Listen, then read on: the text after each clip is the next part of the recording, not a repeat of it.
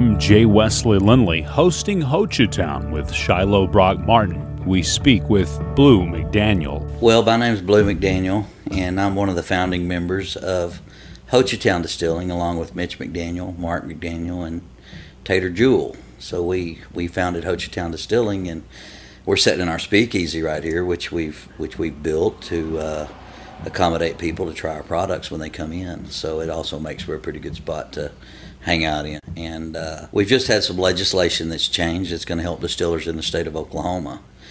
And, and that really is what we've been working for for four or five years. Oklahoma was the 50th state in the union to allow distillers to sell directly to the public their products. So we can go into some on the history on that, and then we'll talk about the products and distilling, and we'll answer that question: What is bourbon whiskey, and what do we think bourbon whiskey is, and why is this area known for making good moonshine? And that that translates into everything you need to make great bourbon whiskey. So bourbon and whiskey that's synonymous. That's the same word. Well, bourbon is a specific type of whiskey. Mm, okay. Uh, to be a whiskey, and, and there may be some little nuances here and there, but but we'll talk on the general. To be a whiskey, you can. Uh, it's it's a it's a product grain product that's been aged in a barrel, and it has to be distilled under 160 proof. Whiskeys you can add flavorings and colorings to. Bourbon is a subtype of whiskey, and when I say a subtype, what I mean the specifics around what does bourbon have to be in order to be bourbon. It's a specific type of whiskey. It has to be made in the United States first. And then, uh, second, it has to be at least over 50% corn in the mash bill. When I talk about the mash bill, that is the grain bill that makes up what the bourbon is eventually going to taste like and what you look for. The recipe, if you will. Do what? The recipe. The, the recipe, yeah, that's your mash bill. That's and but that's just part of the recipe. And mash bills aren't really that difficult. You really you go out. It's not a big secret. You go after what you like and what you're trying to achieve. And the uh, but once you get the uh, uh, mash bill, it's at least fifty percent corn, and then you convert that into the starches into sugars, and ferment, and then distill. You distill under 160 proof, and when that comes out depending on what proof you get, you know, 140, 45 proof or so, then it has to go into a new American white oak barrel. Can't be a used barrel, it has to be a new American white oak barrel. And it has to specifically be a white oak barrel. And then char on the inside. It doesn't have to be charred, but we do char to open up the grain. And being in a new white oak barrel, it also has to uh, go in at at least under 125 proof. What that has to do is the ethanol and the proof is to deal with the solvating activity of the ethanol itself on the wood sugars that are actually in the barrel of wood itself, you know. Wow. And, and it's a general consensus among people that, that make bourbon and, and like bourbon and that probably 70% of your uh, taste and flavor profile has to do with your barrel and the extraction wow. of the sugars. And that can get very unique when you start talking about size of barrels and regions and climates that your barrels are in, and, and those are all little nuances. Well, we could sit around and talk for hours about bourbon and telling the story, you know, of, of getting to the point to where we are now. But I, I would, if it if you would allow me, just I'll talk about S, uh, Senate Bill 315 that just passed in Oklahoma, and really what it allows us to do. And and this is what allows Oklahoma distilleries to finally get on a good keel with everybody else in the nation and start, you know, just like beer in Oklahoma has done and uh, wine has done in Oklahoma. So now it's the distillers' turn in Oklahoma, and and we we went out years ago on a little bit of blind faith that we could get to this point, and so we're thankful. But uh, what Senate Bill 315 that was just passed by the Oklahoma legislature, what it allows, and we went four years working on this, and that's a whole process in itself. But uh, uh, we had a few of our state senators and representatives. Our local representative Eddy Dempsey helped us with the bill. We had Representative Kevin McDugle that sponsored the bill on the House side, and then on the Senate side, Senators Coleman and Senator Bergstrom were very instrumental in sponsoring these bills that allowed uh, distillers to now get on an even par. And, and basically, what the bill does, it allows and amends where distillers can sell their products to the public. Sounds like a common sense uh, bill to me. Is it, it? That's what everyone said, but they said, "How can we? What do we got to do to get this fixed?" And we said, well, we'll tell you what to do to get this fixed. And, and we went about working on that and processing and have got it fixed. And it has to do with a lot of prohibition stuff that's still on the books in Oklahoma and, uh, and, and the modernization of our alcohol laws. And for the distillers, this is really just the beginning because what it allows us to do is we do have a speakeasy back here, and you can come in and come through the bookcase and come to a nice little bar, the one we're at right here, and have a cocktail. You know, we can only serve the products that we make, but with the two products that we make, we make a vodka and we make a bourbon, and we have two types of bourbon. We have a single barrel bourbon and we have a small batch bourbon and you can try both of those. And and the and really this is the one of the few places if there is any other places in the state of Oklahoma where you can actually walk in buy a drink and then if you like it buy the product off the shelf and take it home with you. And our vodka as well. We have our vodka's excellent. It's made with the same handcraft and precision as as our bourbon and you know, vodka can be a very you know ubiquitous drink. Vodka's vodka, but it's not vodka. I, there's a lot of good reasons. I have some friends that are in the the part of the regrettable podcast. They sampled the uh, vodka on their podcast. So uh, they the Spear Point vodka. The Spear Point, yes, sir. Okay. So uh, definitely a fan favorite on the Regrettable podcast. You can find those every Friday. Our, our, hardest part about the vodka is just getting somebody to taste it. You know, people get locked in on their vodka. Yeah, and, and we're bourbon drinkers bourbon drinkers will slip around and drink other bourbons. Yeah, right, right. I mean, they're a connoisseur but, but, of the yes, bourbon. Exactly, yes. and, and vodka drinkers tend to not really switch outside of their vodka. But once we get them trying it and drinking it, they'll they'll love it. You know, our vodka it's 80 proof. We bring it in, we redistill it seven times through our still. There's a lot of debate about how many times it's distilled, seven times or what, but we do run it through the same process as our bourbon, and then uh, we do a one little extra thing to it is we will then at that point proof it down to 90 proof and then we chill it down between 20 and 25 degrees Fahrenheit, and and then we filter it. So remember when we talked about the bourbon, how I said the solvating activity? Well, when you chill a, uh, chill a, a liquid, you reduce the solvating activity of it, and it's just like uh, hot water that you put sugar in and then when you put ice make iced tea with it and it cools down it gets cloudy well you start cooling down ethanol like that. Some of the residual oils fats that come through in the distillation they start coming out of solution and it allows you to filter those out and then we charcoal filter it. That's what gets rid of that astringency that rubbing alcohol taste that you see uh, huh. when you try it. That and, you taste and our, and our vodka is a corn-based vodka. It mixes well with others. Okay others like orange juice, cranberry, yes. nice. lemonade. Uh, we so it, it, it's a good vodka big, for that. I'm a big. Uh, I didn't know I was, but here about a year ago, I tried my first vodka soda, and uh, I love it. There you are. love are. vodka soda. I oh, never yeah. thought I would have loved well, vodka the, soda. the biggest thing we have is people come up and say, "Man, I had your vodka, and I think I had too much of it." And I said, "Well, it can happen." Yeah. and, and but what happens? I said, "Let me guess." You bought a bottle, you took it home, and you were pouring it, and you were pouring it to taste like you always do with your vodka. Yeah, that's what I was doing. I said, well, our vodka is smooth, and what you wind up doing is, is serving yourself about one and a half times much to get to that vodka taste that you're used to in your drink. Right. So you're drinking one and a half to two times what you think when you're drinking, you yeah. know, what your regular drink is, and you know, and and it happens. You know, we discovered that accidentally. So how do you uh, when you talk about proof, like what is the proof and, and how is how it determined? It? Yeah. Well, proof is just a measure. It's it's double the alcohol concentration volume. So 100% ethanol solution would be 200 proof. Okay. You can't reach that, but 190 proof is what a grain neutral spirit is, and and so that's going to be what 95 uh, proof right there. Excuse me, 95 percent.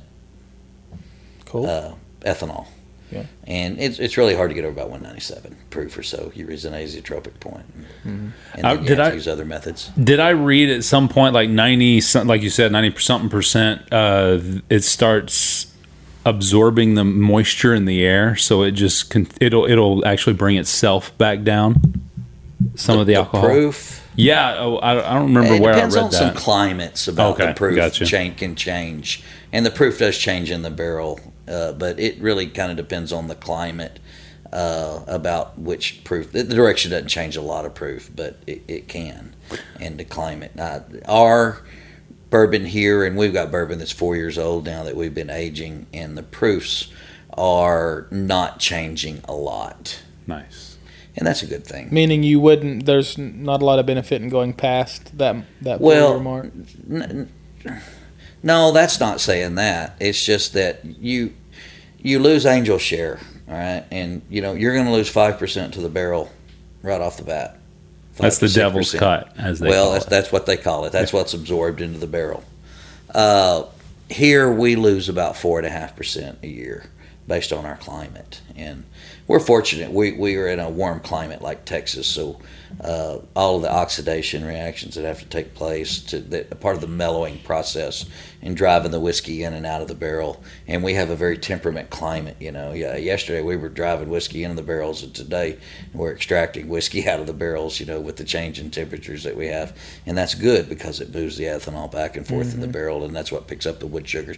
That's where the color comes from. It's white when it goes into the barrel, and after it's been aged, it will extract those uh, d- d- depending on the the, the char that you get on your barrels, and we use a, a- standard number three char on our barrels to open up the in, inside of the barrel to allow the whiskey to move through. So, um, and and that's what gives whiskey its brown color. That's one way you can look at young whiskeys, older whiskeys, and you can see from you know just looking at the bottles over there, those whiskeys that you're looking at are right around three year between three and four years old in the barrel, and you notice that this temperature and weather and climate we have here uh, makes for makes for aging bourbon very well. It, Yeah. it, it's it's close to Kentucky, you know, bourbon nice. the wetness and humidity and temperature. It's a little different, but it's close.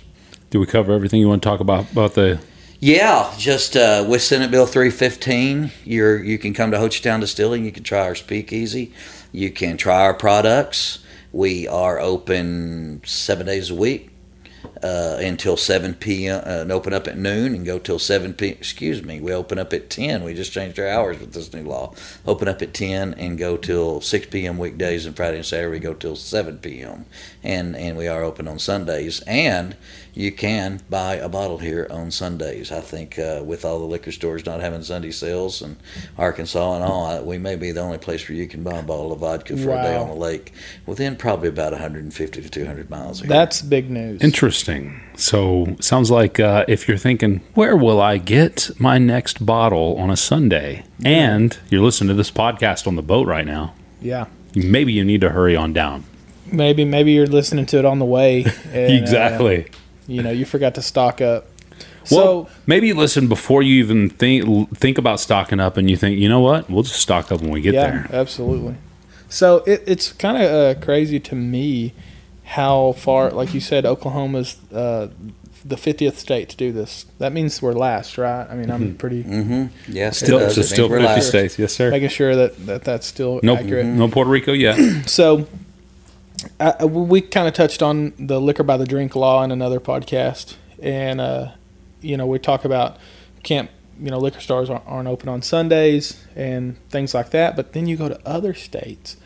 Uh, I mentioned earlier, you know, I flew into Lexington, Kentucky once, well, a few times, but the first time I was just at awe because there was a liquor store in the airport, a big one, bourbon everywhere. And then you go to Louisiana, Mississippi, I think Mississippi, I know Louisiana, and you can buy liquor at the counter at a gas station. And uh, it's just so crazy. It's like sometimes, you know, you come back to Oklahoma and it's a step back in time. It's it has a lot to do with the norms of society at the time that the uh, state constitutions were put in place. It's true. Uh, Oklahoma was a prohibition state.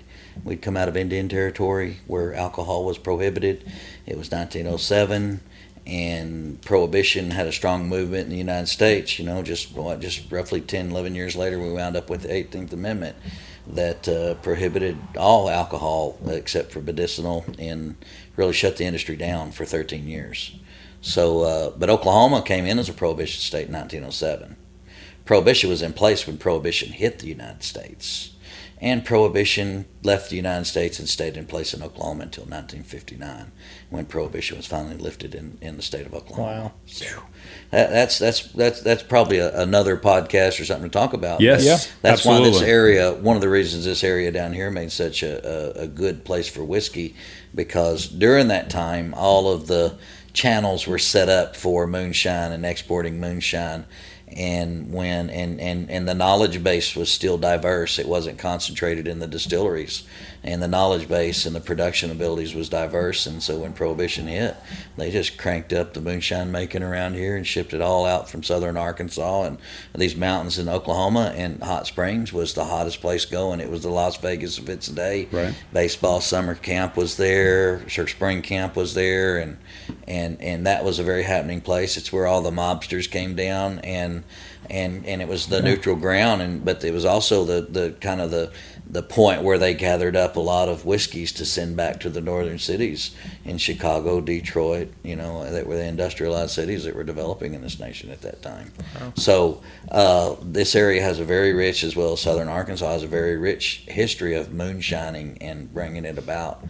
Uh, and and there's a reason why the, it was good, and it and if we had to say all kinds of things and everything, it's the water that we have, and we get out of Mountain Fork River. That water is excellent for making whiskey.